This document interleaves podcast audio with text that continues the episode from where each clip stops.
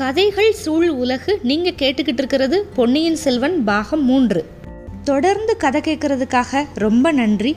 உங்களோட ஃபீட்பேக் எங்களுக்கு ரொம்ப இம்பார்ட்டண்ட் டிஸ்கிரிப்ஷன் பாக்ஸில் இருக்கிற இமெயில் ஐடிக்கு உங்கள் ஃபீட்பேக் அனுப்புங்க. இப்போ கதைக்குள்ளே போகலாம்.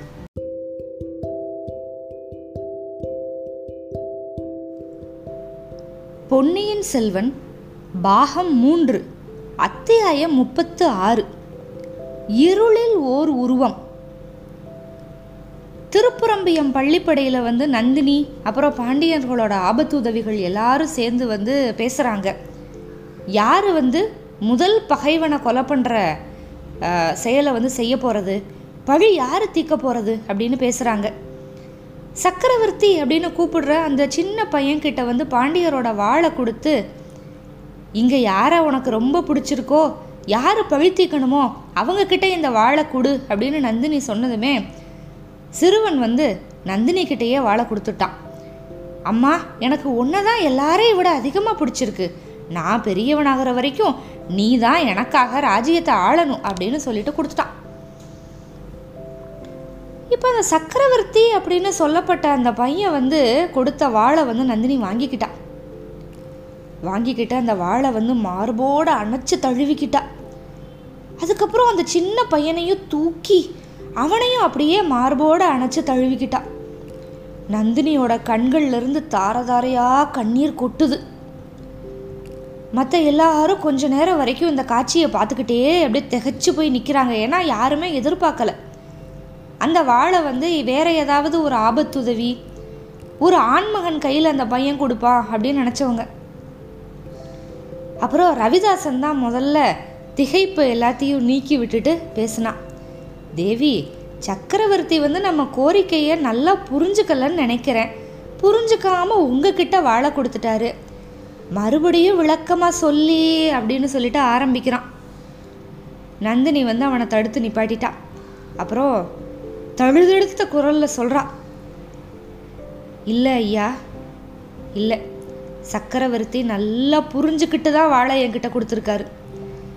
என்னோட கண்ணீரை பார்த்து நீங்கள் கலங்காதீங்க. வீரபாண்டிய சக்கரவர்த்தியோட படு கொலைக்கு பழி வாங்குற பாக்கியம் எனக்கு கிடச்சிருக்கு. அதனால வர்ற சந்தோஷத்தில் வர்ற ஆனந்த கண்ணீர் இது. தேவி யோசிச்சு பாருங்க. நாங்கள் இத்தனை பேர் ஆபத்துதவி படையினர் உயிரோடு இருக்கோம். நீங்கள் இதை பண்ணணுமா? அப்படின்னு சோமன் சாம்பவன் வந்து பேச ஆரம்பிக்கிறான். யோசிக்க வேண்டியதே இல்லை. அந்த பொறுப்பு என்னோடது தான் அதுக்காக உங்களுக்கு வேலையே இல்லை அப்படின்லாம் எதுவும் இல்லை. உங்களில் பாதி பேர் சக்கரவர்த்தியை பத்திரமா பஞ்சபாண்டவர் மலைக்கு கொண்டு போய் சேருங்க. மற்றவங்க எல்லாம் கடம்பூருக்கு வாங்க. சம்புவரையர் மாளிகைக்குள்ளே யாரெல்லாம் வர முடியுமோ எல்லாரும் வாங்க.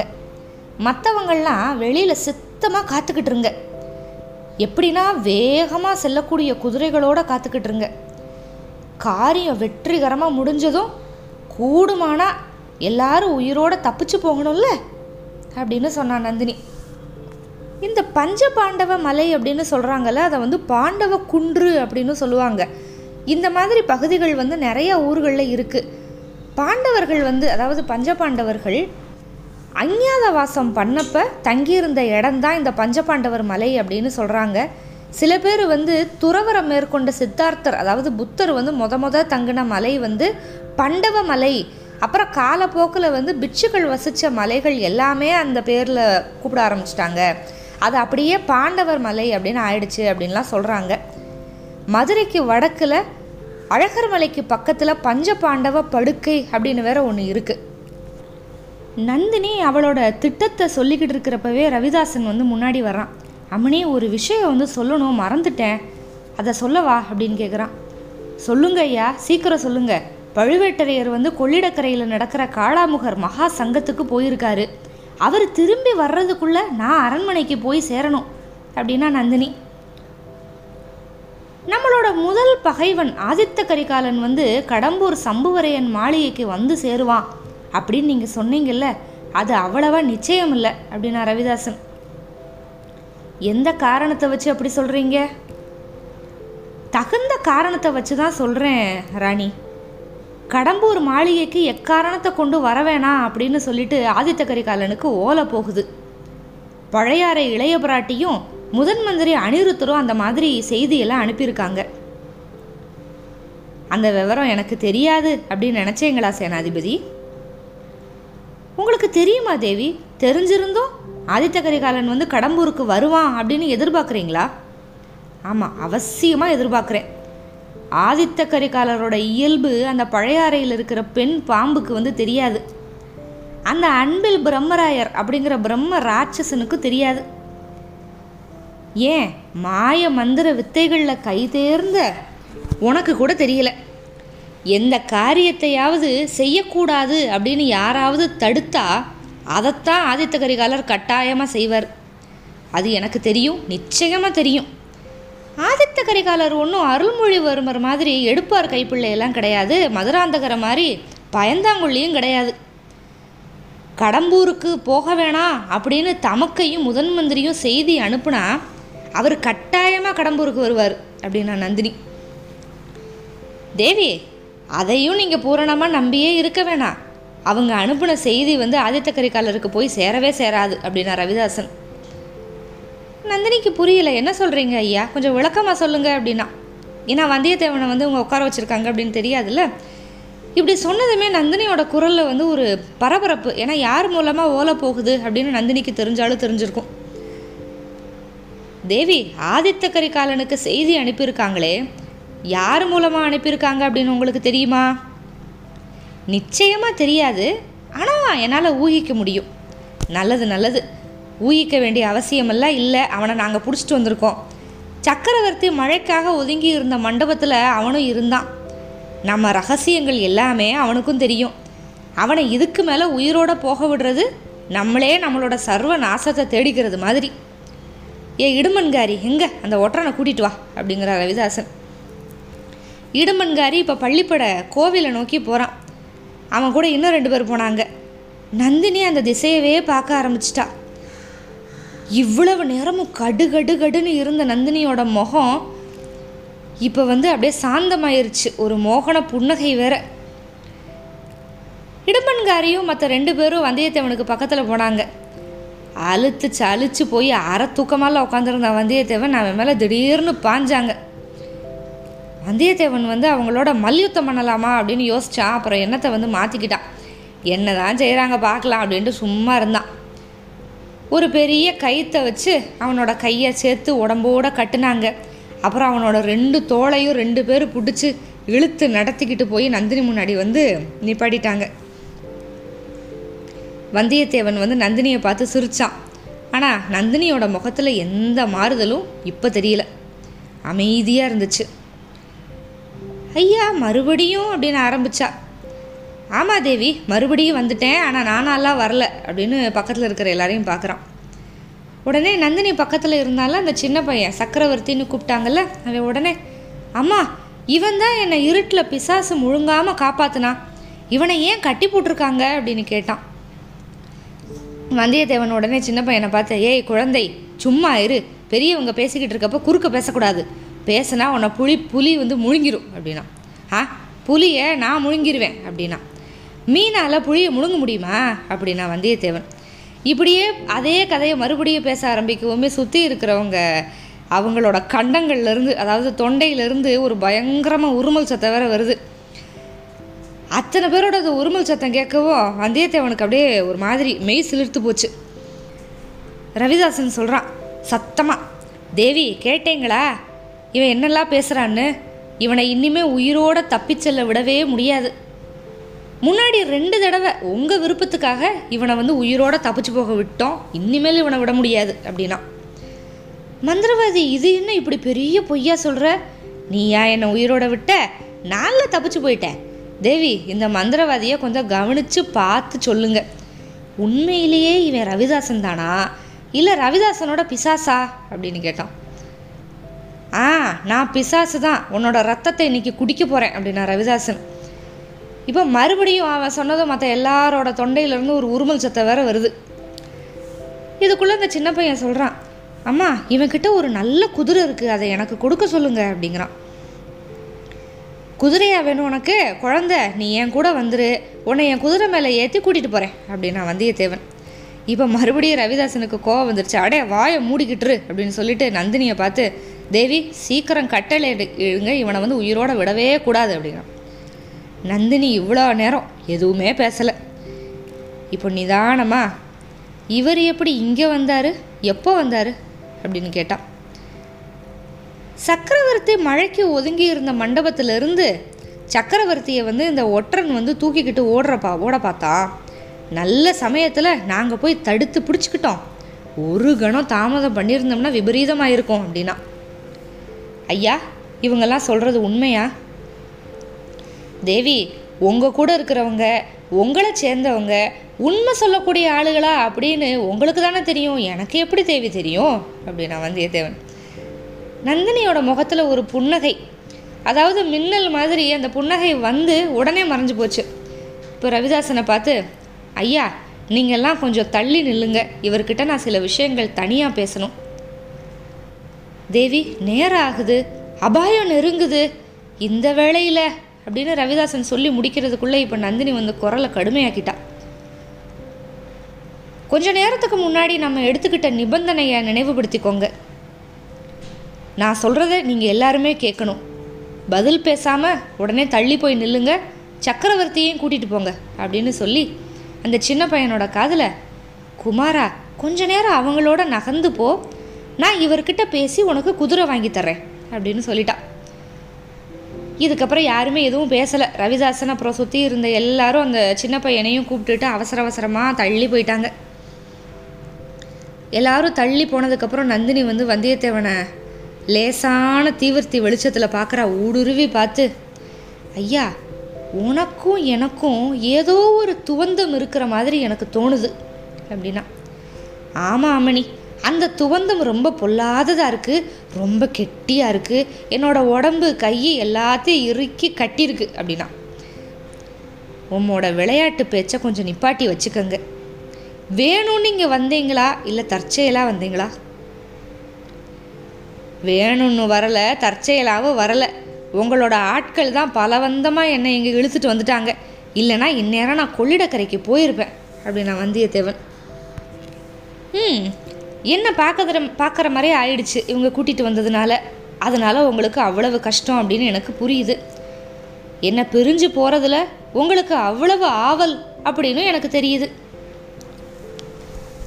தேவி உங்களை பார்க்க நேர்ந்ததில் எனக்கு கஷ்டமெல்லாம் எதுவும் இல்லை.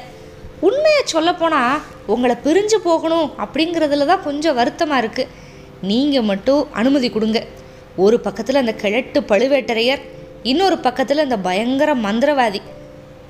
இவங்க கிட்ட மாட்டிக்கிட்டு நீங்கள் ரொம்ப திண்டாடுறீங்க. ஒரே ஒரு வார்த்தை சொல்லுங்கள் இவங்க எல்லாத்துக்கிட்ட இருந்து விடுதலை பண்ணி நான் உங்களை கூட்டிகிட்டு போகிறேன் எங்கே கூட்டிகிட்டு போவீங்க? அப்படின்னு கேட்குறா நந்தினி.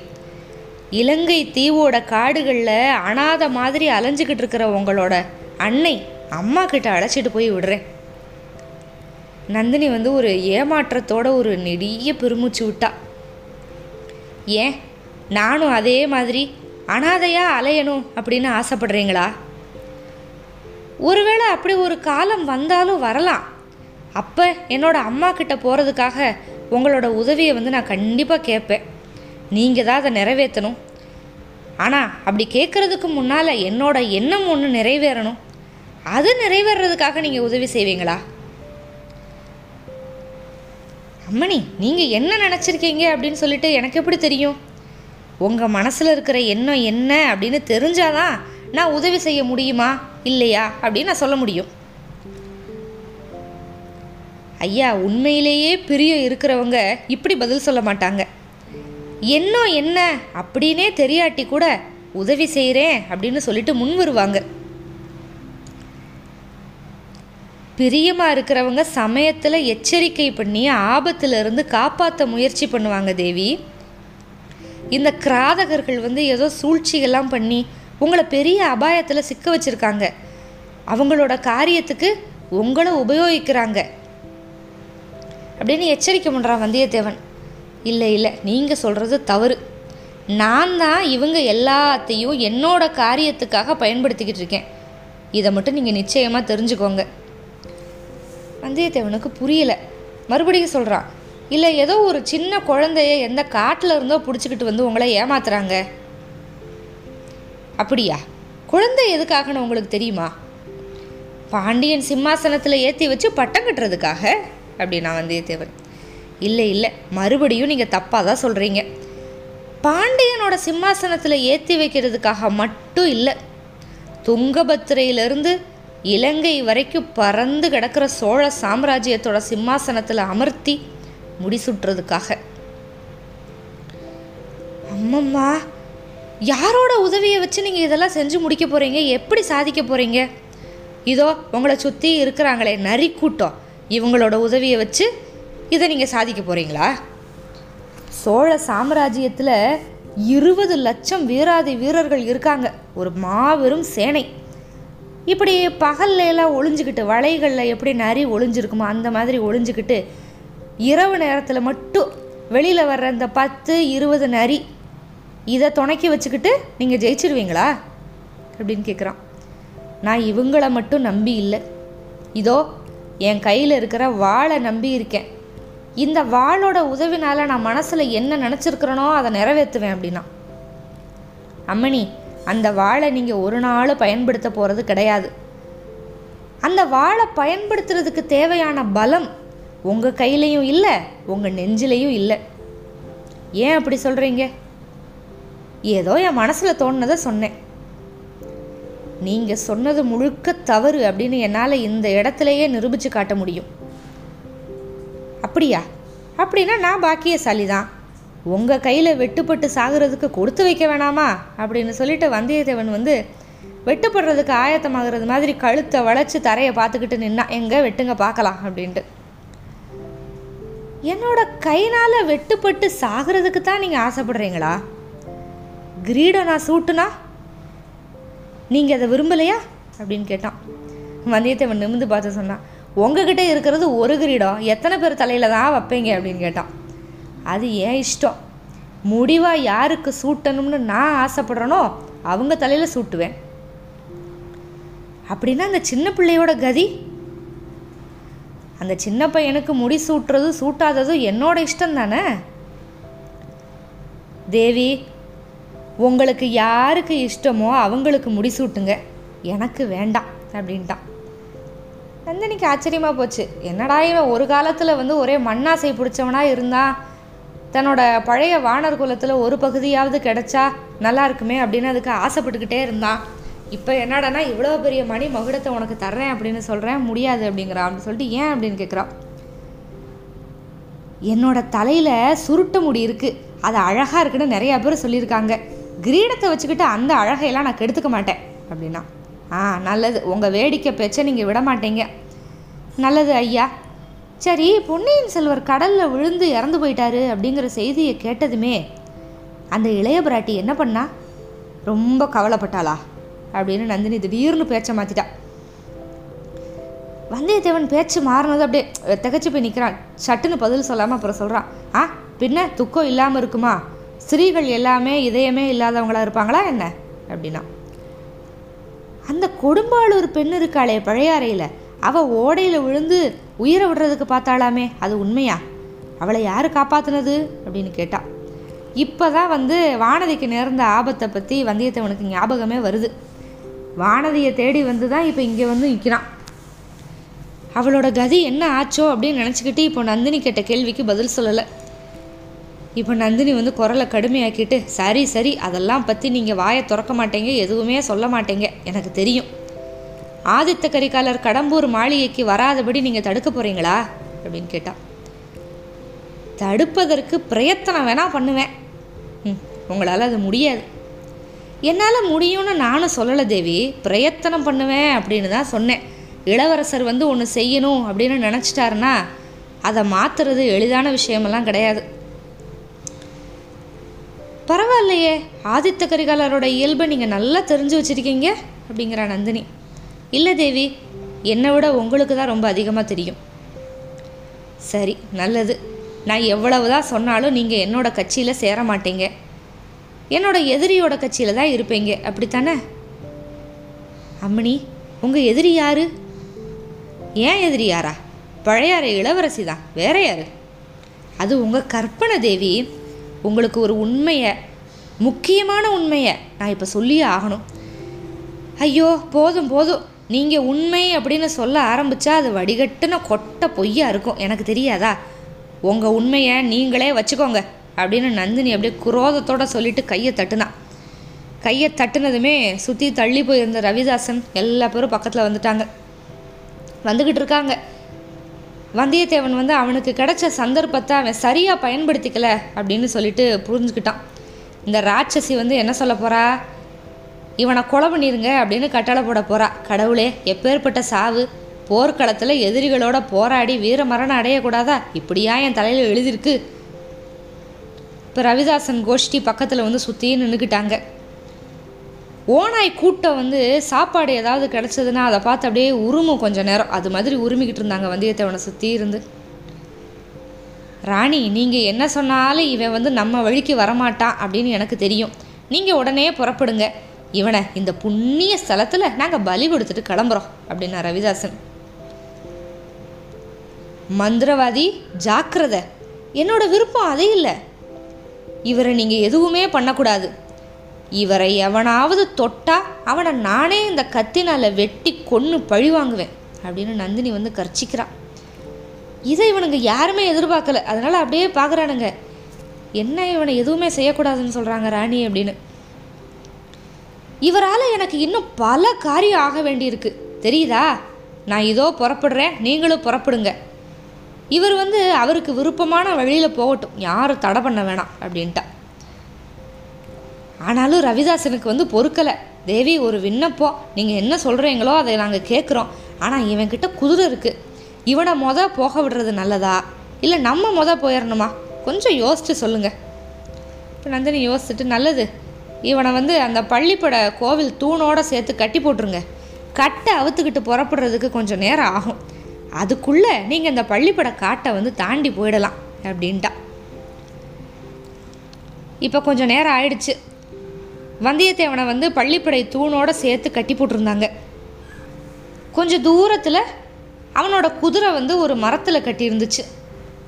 நந்தினி பல்லக்கில் ஏறி போயிட்டா. சிம்மாசனத்தை ரெண்டு ஆட்கள் வந்து தூக்கிட்டு போயிட்டாங்க. ரவிதாசன் கோஷ்டி அந்த சின்ன பையனை கூட்டிட்டு வேகமாக போயிட்டாங்க. அவங்க போனதுமே அவங்களோடயே போயிடுச்சு அந்த தீவிரத்தையும். அந்த வெளிச்சமும் அப்படியே போயிடுச்சு. இப்போ வந்தியத்தேவனை சுற்றி கண்ணங்கரிய இருட்டு. கொஞ்ச நேரத்துக்கு முன்னால் அங்கே பார்த்த காட்சிகள் நடந்த நிகழ்ச்சிகள் எல்லாமே கனவோ அப்படின்னு தோணுச்சு. இருட்டில் ராட்சச வௌவால்கள்லாம் சட்டப்பட்ட சட்டப்பட்டன்னு அகலமான சிறகுகளை அடிச்சுக்கிறது. ஊம கோட்டான்கள்லாம் உருமுது நரிகளெல்லாம் அப்படியே அகோரமான குரலில் முறை வச்சு ஊழையிடுது. ஊழையிட்டுக்கிட்டே ஒருவேளை நரியெல்லாம் பக்கத்தில் வருதோ அப்படின்னு வேற தோணுச்சு வந்தியத்தேவனுக்கு அந்த இருட்டில். காட்டில் இனந்தெரியாத உருவங்கள்லாம் நிறைய போயிட்டு வருது. அவனுக்கு திடீர்னு கடம்பூர் மாளிகையில் முத முத ஒரு கனவு கண்டா ஞாபகம் இருக்கா? ஒரு பக்கம் நாய் ஒரு பக்கம் நரி கூட்டம் வர்ற மாதிரி. அதெல்லாம் ஞாபகம் வந்தது. ஆயிரம் நரிகள் வந்து அவனை சுற்றி நின்றுக்கிட்டு பிடுங்கி திங்க போகிற மாதிரி எண்ணி நடுங்கினான். அவசர அவசரமாக கட்டுக்களை அவுத்துக்க பார்த்தான். ஆனால் நல்லா கட்டியிருந்தாங்க லேசில் கழட்டவே முடியல அந்த கட்டெல்லாம். கொஞ்சமாவது வெளிச்சம் இருந்துச்சுன்னா கட்டை அவுக்கிறதுக்கு கொஞ்சம் எளிதாவாவது இருக்கும். ஆனால் வெளிச்சம் அப்படிங்கிற அறிகுறியே அங்கே இல்லை. மின்னல் வெளிச்சமும் இல்லை மின்மினி வெளிச்சம் கூட இல்லை. ம் வானத்தில் ஒருவேளை மேகங்கள் எல்லாம் விலகி போய் நட்சத்திரங்களே வந்தால் கூட அந்த வெளிச்சம் இந்த காட்டுக்குள்ளே வராது. அப்படி இருக்கு இந்த காடு. அப்போ ஒரு சத்தம் கேட்குது ஆஹா என்ன சத்தம்? காட்டில் எத்தனையோ ஜந்துக்கள் நடமாடும். அதில் என்ன அதிசயம்? இல்லையே இது ஏதோ மனுஷனோட காலடி சத்தம் மாதிரியிலே இருக்கு. குதிரை இப்போ லேசாக கணக்கிது குதிரை வந்து கால்களை மாற்றி மாற்றி வச்சு அவஸ்தைப்படுது. ஏன்? ஒருவேளை புலிகிளி வருதோ? வந்தியத்தேவன் வந்து அப்படியே கட்டை அவுக்கிறதுக்கு அவசரப்படுறான் பயனே இல்லை. அதோ ஒரு உருவம் வருது. அந்த இருட்டில் ஒரு நிழல் மாதிரி ஒரு உருவம். மனித உருவமா? இல்லை வேற என்னவா இருக்க முடியும்? அந்த உருவம் அப்படியே நெருங்கி வந்துச்சு. வந்தியத்தேவன் வந்து அவனோட மனோ தைரியம் எல்லாத்தையும் சேர்த்துக்கிட்டான். தன்னோட உடம்போட பலம் முழுசாக காலில் சேர்த்துக்கிட்டான். ஓங்கி ஒரு ஒத்த விட்டான். வீல்னு சத்தம் போட்டு அந்த உருவம் பின்னால் தாவி போயிடுச்சு கொஞ்ச நேரம் அந்த உருவம் பின்னால் போனதுமே டனார்னு ஒரு சத்தம். பள்ளிப்படை சுவரில் மோதிருச்சு போல. அதுக்கப்புறம் அந்த உருவம் அங்கேயே நின்றுச்சு பள்ளிப்படை சுவரில் சாஞ்சுக்கிட்டு நிற்கிற மாதிரி தோணுச்சு. இருட்டில் விவரம் தெரியல ஆனாலும் அந்த உருவை வந்து தன்னையே உத்து பார்த்துக்கிட்டு இருக்கிற மாதிரி தோணுச்சு வந்தியத்தேவனுக்கு. அப்படி அப்படி ஒரு உணர்ச்சி வந்துச்சு. கட்டுக்களை அவுத்துக்கிறதுக்கு ரொம்ப வேகமாக அவசர அவசரமாக முயற்சி பண்ணுறான் அந்த மந்திரவாதி பிசாசுகள் எவ்வளவு பலமாக முடிச்சு போட்டிருக்கானுங்க. ஆகட்டும் மறு தடவை அந்த ரவிதாசனை பார்க்குறப்ப சொல்லி கொடுப்போம் அப்படின்னு இருக்கான். இப்போ அந்த நின்றுக்கிட்டு இருந்த உருவம் வந்து இட விட்டு பெயர்ந்து பள்ளிப்படைக்குள்ளே போகிறது மாதிரி தோணுச்சு. கொஞ்ச நேரத்துல எல்லாம் பள்ளிப்பட கோவிலுக்குள்ளே வந்து இந்த கூழாங்கல் எல்லாம் மோதுறது மாதிரி டன் டன் டன் டன்னு கொஞ்சம் சத்தம் கேட்டுச்சு. கோவில் வாசல்ல வெளிச்சம். அதோ அந்த உருவம் வந்து கையில் ஒரு சுளுந்த பிடிச்சிக்கிட்டு கோயிலுக்கு வெளியே வருது. தன்னை நோக்கி தான் வருது. அந்த உருவம் என்ன உருவம்னா ஒரு காளாமுக வீர சைவனோட உருவம். நீளமான தாடி சடமுடி மண்டை ஓட்டு மாலை இதெல்லாம் போட்ட பயங்கரமான உருவம். வந்தியத்தேவன் பக்கத்தில் வந்து வெளிச்சத்தை தூக்கி பிடிச்சி வந்தியத்தேவனை உத்து பார்த்துக்கிட்டே நின்றுச்சு இந்த காளாமுக உருவம் யாராக இருக்கும்? நம்ம இந்நேரம் கண்டுபிடிச்சிருப்போம். அதெல்லாம் சரிதானா அப்படின்னு பார்க்குறதுக்காக காத்திருங்கள். அத்தியாயம் முப்பத்தி ஏழுக்கு மிக்க நன்றி.